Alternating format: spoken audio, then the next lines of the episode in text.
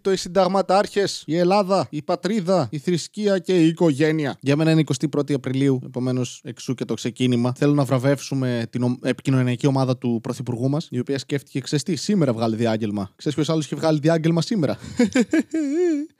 Θα σου δώσω μόνο μερικές πληροφορίες. Λοιπόν, έφτιαξε δρόμους, δεν του άρεσαν οι κλειδωμένες πόρτες, ούτε η κυκλοφορία το βράδυ. Αχ, πόσα κοινά έχετε.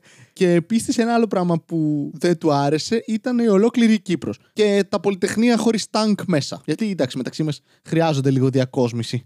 Που πας ε, για συμπληβίε χωρίς ε, τάγκ. εικοστή πρώτη Απριλίου, η καλύτερη μέρα αν είσαι φασίστας.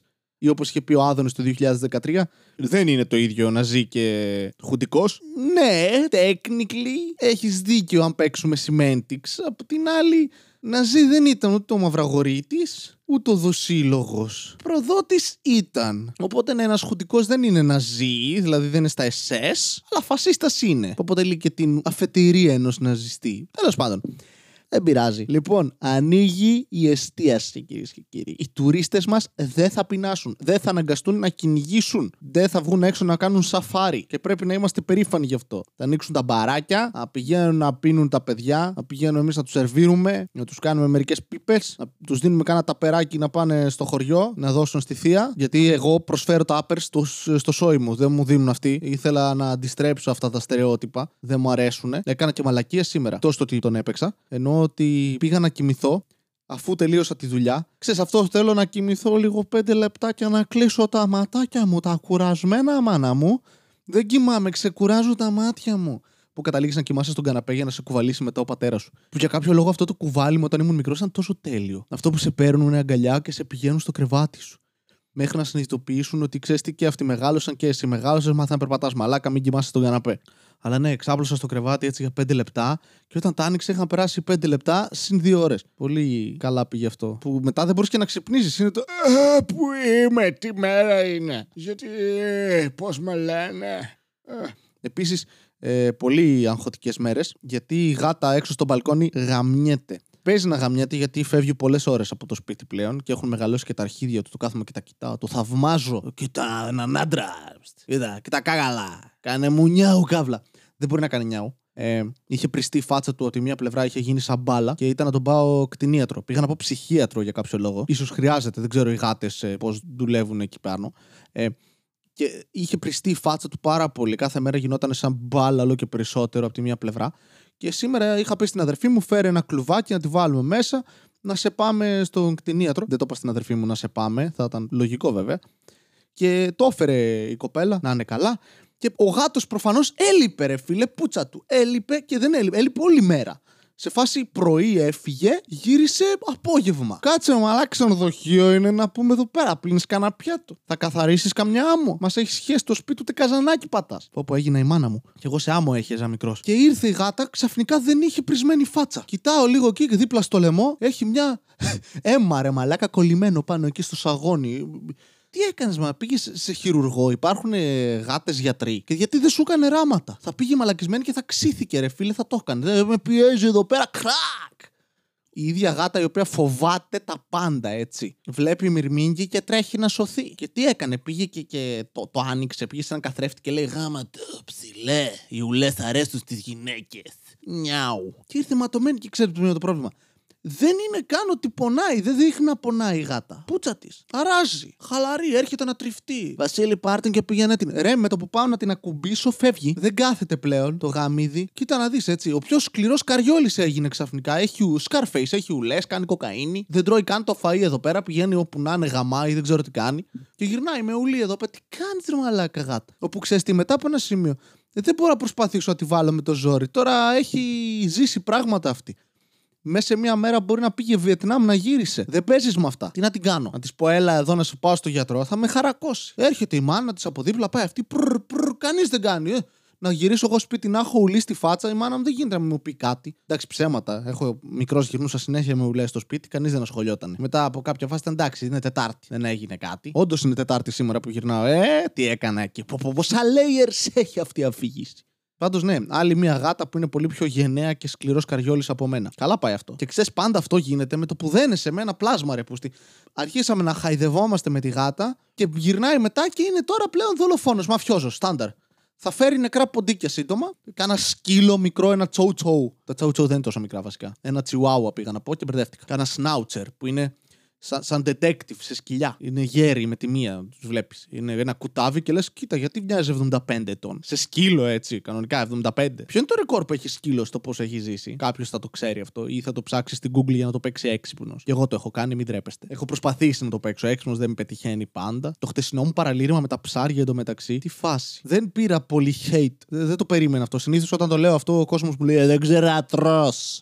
Που ισχύει. Πολλές φορές δαγκώνω τη γλώσσα μου. Που είναι ό,τι χειρότερο, ρε. Πώς γίνεται να μπερδεύεσαι και να δαγκώνεις τη γλώσσα σου, αν λάβουμε υπόψη ότι η γλώσσα σου είναι σε φυσιολογικά μεγέθη, έτσι, ότι δεν είναι κάτι ακραίο. Πώς γίνεται να, να, να δαγκώνεις τη γλώσσα σου, τι, τι. Είναι σαν αυτό που περπατάς στην ευθεία και ξαφνικά σκοντάφτεις. Και όχι επειδή φταίνουν τα πλακάκια. Που εντάξει, πλακάκια. Στην Ελλάδα δεν έχουμε πλακάκια, έχουμε ανώμαλο δρόμο παντού. Μας εκπαιδεύουνε. Που σκοντάφτεις απλά εκεί που περπατάς, το σώμα σου είναι. Πούτσα μου!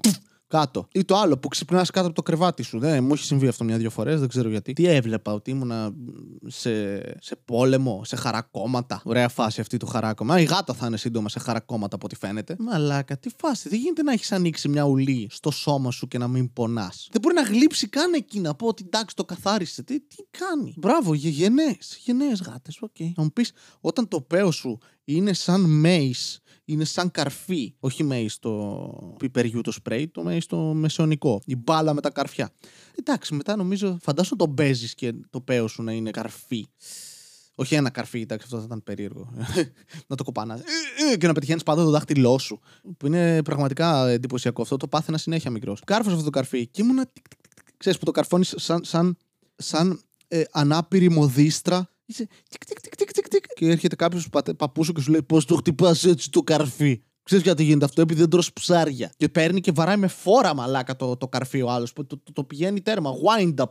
Έρχεται το χέρι από πίσω. Και πετυχαίνει καρφί ο καριόλης. Εγώ αν το κάνω αυτό δεν θα έχω όχι το χέρι που κρατάει το καρφί και το άλλο χέρι δεν θα έχω. Και η είδηση της ημέρας, το καταπληκτικό αυτό πράγμα που συνέβη, μου έστειλε ο φίλος και κωμικός ο Τζουζέπε ο Βιέρη, μου λέει ότι. Ο... Μου έστειλε άρθρο. Ο Καπουτζίδης ετοιμάζει νέα σειρά που θα παιχτεί του χρόνου στις οθόνες μας. Όχι στις τηλεοράσεις, μόνο στις οθόνες. Αγοράζεις μία ελ τζι, χορηγός σήμερα στο podcast, και παίζει Καπουτζίδη. Σειρά η οποία θα λέγεται Σέρες. Και ξέρεις, το διαβάζεις αυτό και λες, ελπίζω να μην είναι για τις Σέρες. Δεν έχω πολλές πιθανότητες, το ξέρω. Αλλά ελπίζω. Εντάξει, θέλω να μην είναι για τις Σέρες. Και προφανώς είναι για τις Σέρες. Και θα γυριστεί και στις Σέρες. Να σου πω κάτι, δεν χρειάζεται αυτό το Καπουτζίδη. Εδώ πολλές ταινίες που δείχνουν Νέα Υόρκη, Λος Άντζελες μπορεί να γυρίζονται στο Βανκούβερ. Πήγαινε και εσύ κάπου αλλού και γύρνα το. Μην πας Σέρες. Έχεις μείνει εκεί. Τι, έχουμε τρία τοπία συνολικά και τα δύο είναι κατά λάθος. Έχουμε την πιο μουφα Ακρόπολη σε όλη την Ελλάδα. Εντάξει, ίσως μας νικάνε πόλεις της Θεσσαλίας εκεί που είναι όλα Ισιάδη. Έχουν μία ανηφόρα πέντε μέτρα και είναι. Α, κοίτα να δεις. Και εδώ χταχτίσουμε το κάστρο. Δεν θα μας φτάνει κανένα. Κανένας. Ακατεβάζουμε υπηκό στην κατηφόρα, δύο βήματα το άλογο τους γάμισε. Έχουμε μια κοιλάδα που είναι αυτό μια κοιλάδα, όπως έχω πει, με ένα ριάκι από δίπλα και κάτι δέντρα. Και το υπόλοιπο ήταν κάποτε βάλτος, ξέρω εγώ, και ε, ε, ε, χτίσαμε μια πόλη πάνω. Όπως είπα και στον Τζουζέπε, μυρίζομαι εξιδανίκευση ενός βάλτου. Θα βγουν εκεί πέρα δηλαδή και θα, θα γράφει ότι είναι γαμάτι οι, οι Σέρες, οι άνθρωποι των Σερών. Χαρακτήρες γράφει ο Καπουτζίδης Βασίλη. Ναι, τους έχω γνωρίσει αυτούς τους ανθρώπους που μένουν στις Σέρες. Δεν υπάρχει περίπτωση να μην τους εξεδανικεύσει. Δεν γίνεται. Αν και η σειρά θα είναι πολύ πιο ενδιαφέρουσα, αν είναι απλά Σεραίοι. Δείτε τον άλλο με το φίδι που, που το κυνηγούσε. Παντού φίδια!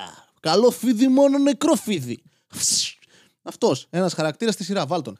Ο άλλος ο παππούς που λέει, που εξηγεί την οικονομική πολιτική της Ελλάδας με αυτό το «Καγκατούγκ, τούγκ, τούγκ». Επίσης Σεραίος. Όλοι οι άνθρωποι που του κάναν μπούλινγκ επειδή ήταν γκέι ο Καπουτζίδης. Όλοι αυτοί Σεραίοι. Βγάλαμε Καραμαλή, Χαριστέα, Σεραίοι. Όλοι αυτοί οι χαρακτήρες στη σειράς σου. Αλλιώς προβάλλεις μια πολύ λάθος εικόνα των Σερών. Φέρε με ως consultant, Καπουτζίδη. Έχεις χρόνια να μείνεις εκεί, έχεις απλά σόι. Θα ρώτησες τη μάνα σου να σου πει ιστορίες, θα σου λέει «Α, η θιά σου η Μαρίκα, πολύ καλή Σεραία». Εντάξει τώρα, βουλγαρόσπερμα ρε μαλάκα είμαστε, ξεκολλάτε, δεν έχει νόημα. Ένας βάλτος για πόλη. Θέλω, έχω, έχω περιέργεια να δω τι σκατά θα είναι, θα είναι σαν το τέτοιο. Σαν τις άγριες μέλισσες. Που γιατί λέγονται άγριες μέλισσες, δεν κατάλαβα ποτέ. Υπάρχουν ήμερες μέλισσες, είναι κάτι το οποίο ξημερώνεις. Δεν ξέρω, είναι εντυπωσιακό πάντως ότι θα, θα παρουσιάσεις Σεραίους πολιτισμένους σίγουρα. Και δεν είναι. Είχαμε δασκάλα, δασκάλα, καθηγήτρια ιστορίας, η οποία δεν έκανε παραγγελίες μέσω delivery, γιατί πίστευε ότι οι ντελιβεράδες θα μάθουν που μένει. Ναι, τι να κάνουμε, έτσι δουλεύουν οι ντελιβεράδες. Πρέπει να ξέρουν που φέρουν το φαΐ.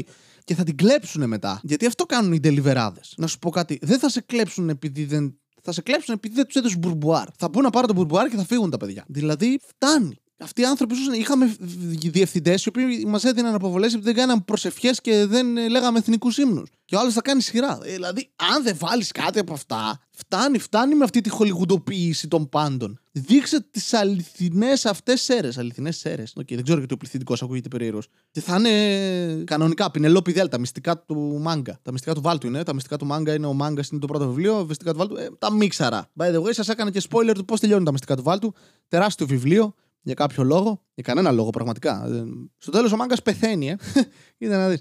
Προσπαθώντας να σώσει το αφεντικό του όμως. Ηρωικά σκυλιά. Όχι σαν τη γάτα μου που πάει και ανοίγει πληγές και έρχεται πίσω και είναι τα Ισέμε και δεν τρώει καν το φαΐ της. Έλεος! Κάνε γάτα να δεις καλό. Πω πω, έχω γίνει μάνα μου τελείως. Τέλος πάντων, αυτό είναι το Άχρηστο Podcast. Ε, να έχετε μία μέρα. Ε, ελπίζω να μην έχουμε tank αύριο, αλλά μεθαύριο. Γιατί καλύτερα Παρασκευή. Αυτά τα πράγματα. Να έχεις Σαββατοκύριακο μπροστά να το χωνέψεις. Το έχω πάθει και με ψάρι αυτό. Γεια σας. Μία φορά και έναν καιρό. Ζούσε ένας νέος με φευγαλαίο μυαλό. Δίπλα στο λιμάνι του Θερμαϊκού μιλούσε στις ψυχές του λαού. Η κομμόδια του βρισκόταν παντού και οργάνων open mic σαν μεγάλος γκουρού. Πήρες και τσίπς δεν έτρωγε ποτέ, γιατί νόμιζε ότι είχε θέμα με τη λακτόζη. Ήταν τότε που αποφάσισε ότι πρέπει να ακουστεί από τη μία μεριά της χώρας ως την άλλη. Μάζεψε εξοπλισμό και το πιο σημαντικό, ξεκίνησε το άχρηστο podcast. Ξεκίνησε το άχρηστο podcast.